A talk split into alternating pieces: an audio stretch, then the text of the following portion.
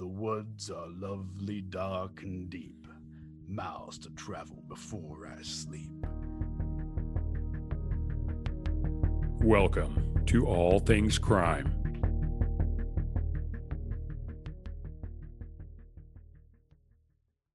Chris, hey, welcome to All Things Crime. Hi, Jared. How are you? I'm doing fantastic. Sure appreciate you coming on. Not a problem. And it's my pleasure. For those of you that don't know, Chris Tapp served for 20 years in prison for a crime that he did not commit. And so incarcerated when you're innocent. That's that's I, I can't think of anything worse. So why don't you introduce yourself? Give me a little bit of back of your background prior to the whole Angie Dodge incident. My name is Christopher Tapp. Spent 20 years in prison for a crime I never committed. Uh, before all this ever transpired, I lived here in Idaho Falls. I'm a born and raised, you know, Idaho Falls individual. I was pretty lived a pretty much simple life here. I didn't know much. You know, I was a high school dropout. I had a drug problem, and but I had a great childhood. I mean, I will never deny that fact. My mother and my father did the best that they could for me, and I just had a great upbringing. And I don't know what really else to say was you know, I was just a young, naive individual before all this started. And now that transpired, I now get to become the same person I, not the same person I was, you know, with the drugs or anything else, but I get to still continue to be that lighthearted individual and that kind-hearted and, and, try to do everything I can to help somebody else besides myself. And that's what I truly was known for. And people will always tell you they my laugh was you could hear my laugh anywhere because I was just a good-hearted kid. Uh, yeah, I appreciate that. If anybody watching this has any interest in learning about Chris Tapp's case, it started with the victim's name was Angie Dodge, and this was in 1996, I believe. She was just 18 years old and brutally murdered there in Idaho Falls, Idaho. And from there, I know the police story is it varies into various people that they investigated. It ended up focusing on you. We don't want to go into it too much right here, but uh, ultimately, everybody needs to understand is that uh, you confessed to this this crime, and then you were sentenced to what 30 years? Uh, 30 to life plus 15 on the murder, 10 fixed, 20 indeterminate, plus 15 years on the rape knowing that you had not committed this crime, what were your thoughts when you were sitting in that courtroom and they said you were guilty? It was a nightmare. I mean, there's no other way to explain it. It was just truly a nightmare to have that verdict read to me because no one, my attorney, myself, most, I, I believe, you know, most of the courtroom didn't believe the jury was going to come back with a guilty verdict. And when they came with that back with a guilty verdict, it was just truly heart wrenching to know that my life was over for mm. something I had no part of. And, and, it was truly hard to fathom. It was even thinking about it today, it just, it still hurts. It still hurts to know that was the end of it. Yeah. I honestly, Chris, I, I can't even fathom what you have gone through. And, and I don't, I don't think more than a fraction of society can, but I think everybody would agree that just like what you just said, it was just a nightmare. And that's of all the worst case scenarios, the absolute worst thing that you could possibly go through is to be accused of something, especially as, as horrendous as a rape and a, and a murder. And Angie was stabbed, I think, 16 times. So it was a brutal murder. And for you to be accused of that and then convicted of that, all the while you were innocent, I can't even fathom how you survived th- this whole thing mentally. And that's that's really one of the things that I wanted to bring you on is because when we met, uh, which was close to 20 years later, you had been not exonerated. First of all, before we get into actually how you were ev- eventually exonerated, let's let's talk a little bit about how you survived mentally, especially in prison, knowing that you were innocent the entire time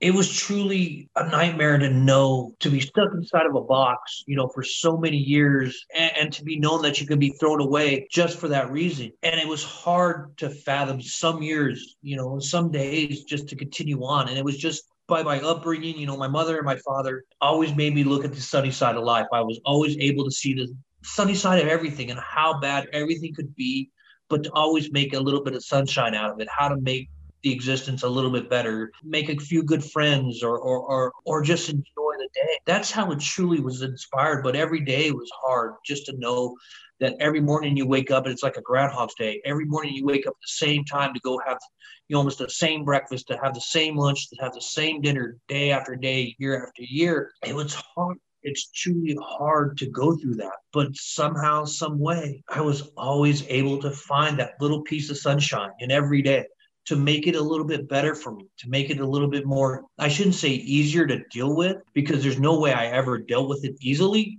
But it was just that little piece of hope that you hold on to, you know, in your heart and your head and every being that you have, knowing that you're innocent, that one day the truth will come out and everything will be okay. And I think that's truly how I survived all those years. And even though prison does change you and make you a hard, you know, a hard, bitter person inside, because again you can't show emotions in prison. You can't be anything but what they really show you on paper mm-hmm. you know mm-hmm. when you come in as your crime or anything else. So you almost have to become that individual. And it's sad. It's truly sad that you know they take all humanity and strip it all away from you. But again just knowing in my heart of hearts be able to that never give up the piece of hope that maybe one day i'll be able to walk home and be free. Wow. Again just sitting here listening to you chris I, I, I hope you fully understand that you are an absolute phenomenal person just to be able to to live through that experience. I mean, I I, I went through some military training and, and I think the longest one was like six months. And uh, and you know, there's guys that are deployed for a year where you know they're kind of on that Groundhog Day type of experience. But you did 20 years, so everything that I've done just pales in comparison. I think your story is so fascinating, not just on the whole criminal side and and how you were eventually exonerated, but also your emotional and your mental strengths that you have shown and, and shows you your true character is just it's just phenomenal. So let's let's forward this a little bit. Well, I know you were reaching out, right? Right. Oh, I reached out from the time I got a after the you know the conviction came and the sentence came and soon as I was sent to prison, I started sending the letters out. You know, I had mm-hmm. an amazing appeal attorney, and she told me, hey, write letters to the Innocence Project, write letters to the Idaho Innocence Project, write letters of what would happen to you, and maybe somebody will listen. So that's what I did. You know, I sent the letters out. And, and again, I wasn't I was a high school dropout. I didn't articulate really well at the time, and I wasn't really well schooled in how to explain things. I wrote a letter, and it wasn't in depth. I just said, I'm innocent. Please help. Please look into my case. And again, a lot of the innocent projects passed me up because I just didn't do well enough. And then she was my advocate. She was my champion, you know, at that time where she was able to have the Idaho Innocence Project re look into my case because she kept continuing, hey, he got a bad deal. He's innocent and he just got a bad deal. Please help him. Please look into it. And that's what first happened was the Idaho Innocence Project came on board and right. contacted me in 2006 seven. Okay. And started to, that's when they're like, hey, we're willing to take on your case because we've actually looked into it. We've had students, you know, they're volunteers that actually watch some of the interrogations and they're like, hey, you need to help this individual. So in 2007, the Idaho, you know, Innocence Project picked me up. And now we fast forward three years. In 2010 was the first I heard about Carol Dodge, Angie Dodge's mother, mm-hmm. start asking the questions about, well, hey, you might have the wrong individual. And she started becoming an advocate for me. Fast forward two more years, that I did my first, you know, national televised interview with Dateline. And then, you know, the whole entire world opened up. Then they got to see what happened to me and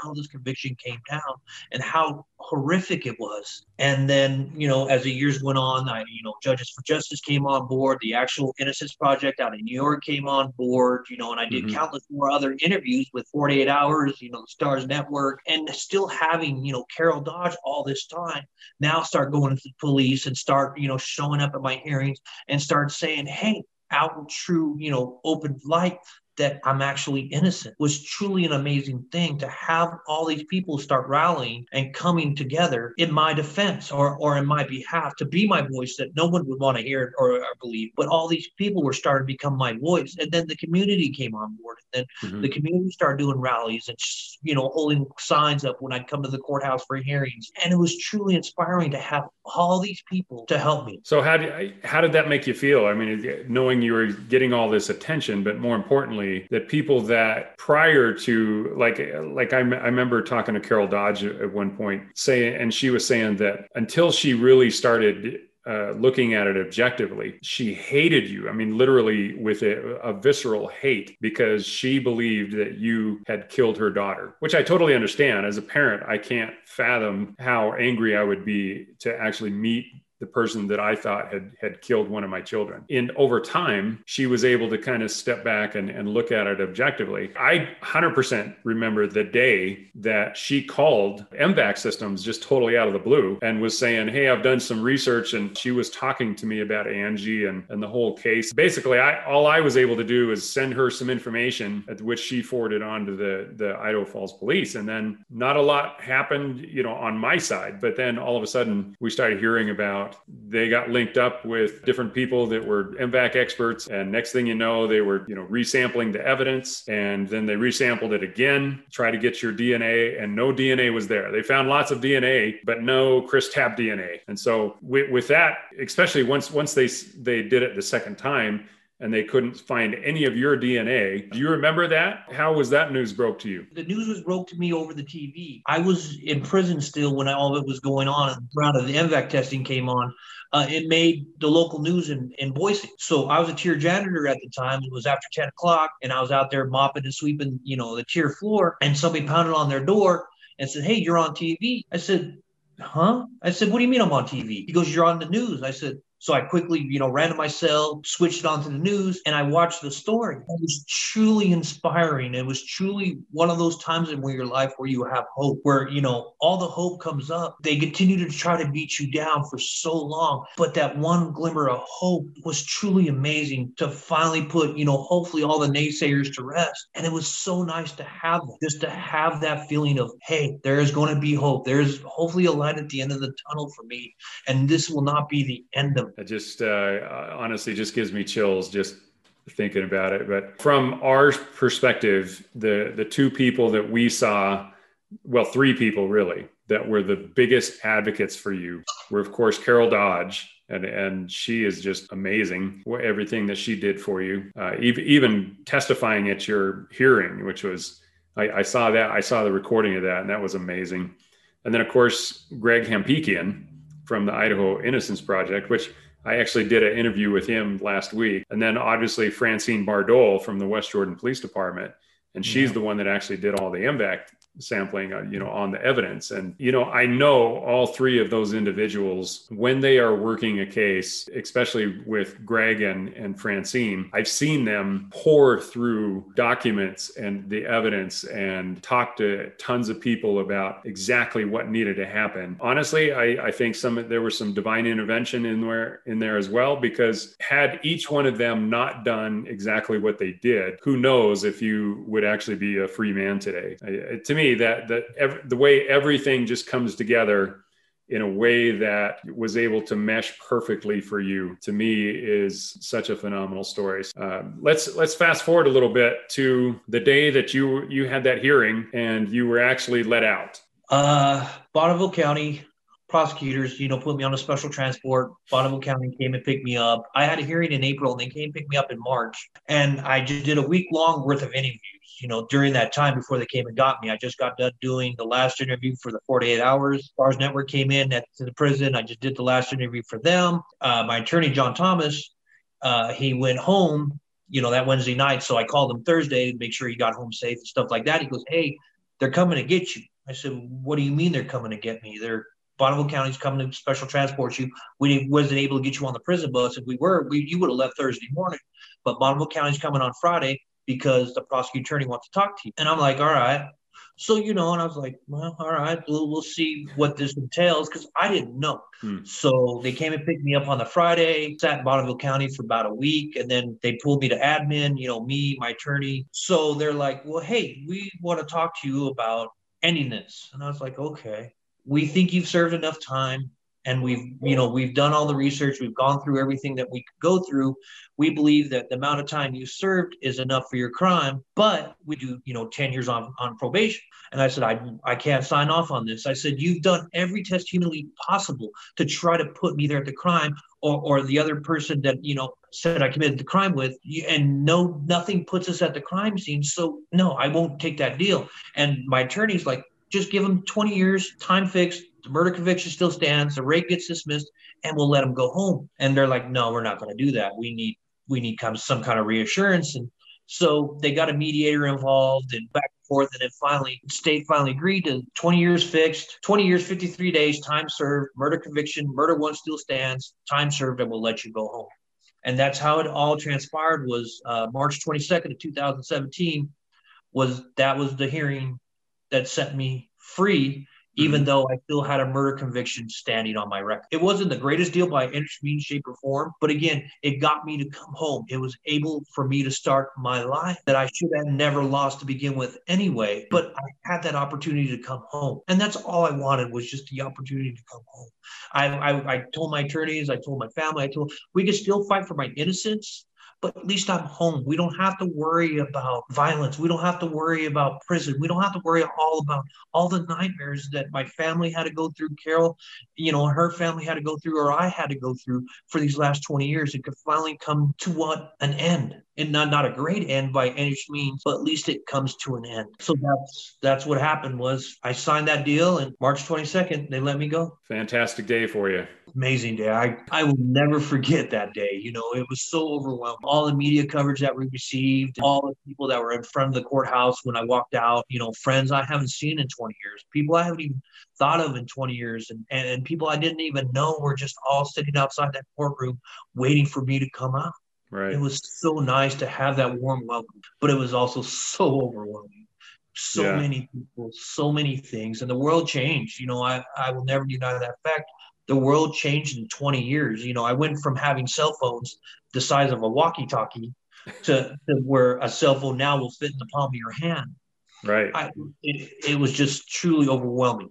So let's wrap up, uh, Chris. You're, you're set free in 2017, but you still have this murder one charge hanging over your head. You, you're trying to get back into a regular life, you know, get a job and all those kind of things. But you had a chance to go to Boise and I got wind of that from Greg Hampikian. That's when I took the chance. I threw an MVAC in the car and I drove up there and I was like, man, if I get a chance to meet this guy and, and show him the system that helped him get out of prison, then I was going to jump on that. So just talk real briefly about that day. That was a really inspiring day. I went up to Boise. I got a chance to meet you. I got to go to the lab, you know, Greg, you know, at the Idaho Innocence Project.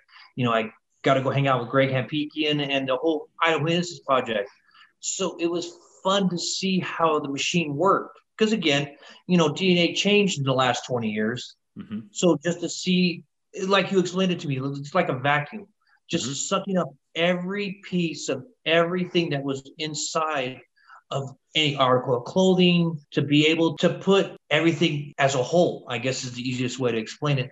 Right. So it was a great chance to be able to see this new technology and, and, the advancement of the world. Like I said, you're you're in a coma. This is the easiest way to explain it. You're in a coma for 20 years, 30 years, 10 years, whatever it is. But for me, it was 20 years I was in a coma. So the whole entire world changed.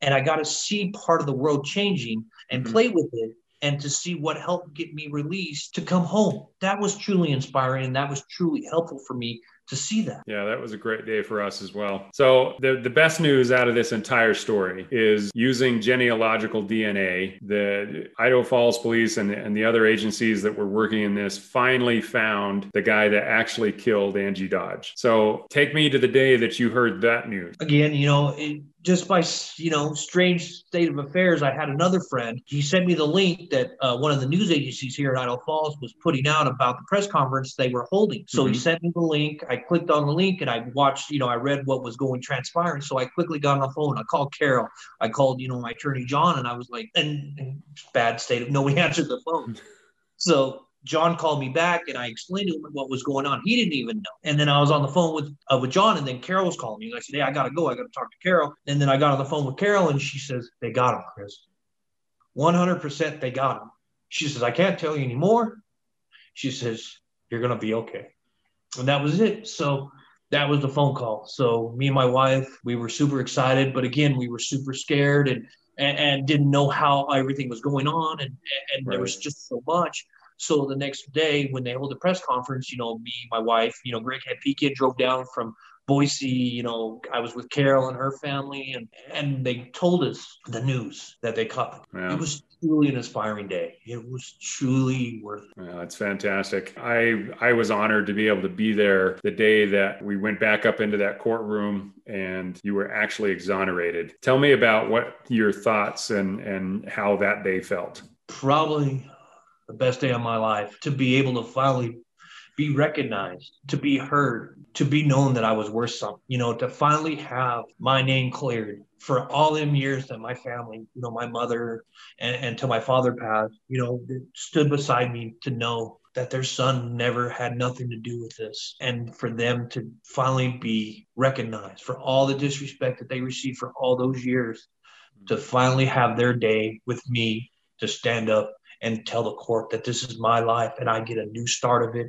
and this is my second chance of life and I can continue on moving forward and becoming the person that I knew I could become. That was such an important day to me to have the whole entire courtroom behind me, the gallery, just stand up in ovation and clap when the proceeding was over. I was one of them. I'll tell you, that was an amazing day. And I 100% remember uh, you standing up and saying, Your Honor, it was just such a blessing to be able to actually clear your name and, and to be able to know that the Tapp name was not affiliated with Angie Dodge's murder. Fantastic day for you. Well, listen, I, Chris, I cannot tell you how much I appreciate you coming on here and sharing your story. All Things Crime is about everything from crimes itself to how they're investigated and prosecuted, but there's also another side to it. And ultimately, our entire system is established to find the truth and to find justice. And even though you were robbed of 20 years of your life, the fact that you are the man that you are is actually just so inspiring to me. I hope you understand how much we appreciate and really honor you for being the, the person that you are. Because frankly, I think a lesser man would be just the most bitter, the most angry, out for vengeance type and and I have haven't ever really seen that from you, and it's it's truly inspiring.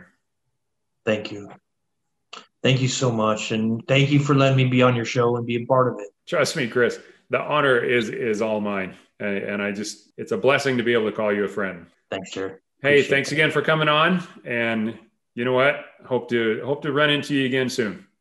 I hope to see you soon too. Thank you for listening to All Things Crime.